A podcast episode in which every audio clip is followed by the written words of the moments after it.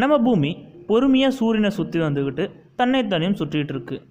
இந்த மாதிரி ஒரு சூழலில் நமக்கு பக்கத்தில் இருக்கமான அந்த செவ்வாய் கிரகம் சூரியனை சுற்றி வந்துட்டு இருக்கும் பாதையிலிருந்து விலகி பூமியை நோக்கி வர ஆரம்பித்தா என்ன நடக்கும்?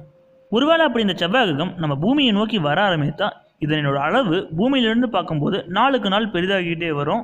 இந்த செவ்வாய் கிரகம் நம்ம பூமியோட ஒரு சின்ன கிரகம் தான் கிட்டத்தட்ட ஆறாயிரம் கிலோமீட்டர் தான் இதோட விட்டமே என்னதான் பூமியோட சிறிதாக இருந்தாலும் இது வந்து பூமியை தாக்குனா பூமியில் இருக்க அனைத்து உயிரினங்களையும் அழிக்கிறதுக்கான வாய்ப்புகள் கூட இருக்கு. ஒருவேளை இந்த செவ்வாய் கிரகம் வந்து பூமியை தாக்கும் பட்சத்தில் இது கொஞ்சம் கொஞ்சமாக பூமியால் விழுங்கப்படும். இது ரெண்டும் வந்து மோதுவதன் விளைவாக ஒரு அதிக அளவிலான சக்தி வெளியிடப்படும். இதனால் பூமியில் உயிரினங்கள் ஒன்று இல்லாமையே போயிடும் பூமியே ஒரு நெருப்பு பந்து போல் தான் காணப்படும். ஏன்னா அதோட சக்தி அவ்வளவு அதிகமாக இருக்கும். ஏற்கனவே இந்த செவ்வாய் கிரகம் போல் ஒரு பெரிய கிரகம் வந்து மோதி தான் நமக்கு நிலவுன்னு ஒன்று உருவாச்சு. அதுபோல் இதன் விளைவாக கூட நமக்கு இன்னொரு நிலவு உருவாகிறதுக்கான வாய்ப்புகள் கூட இருக்குது அப்படி உருவானா கூட பூமியில் இருக்க எந்த உயிரினமும் அதை பார்க்க இருக்காது.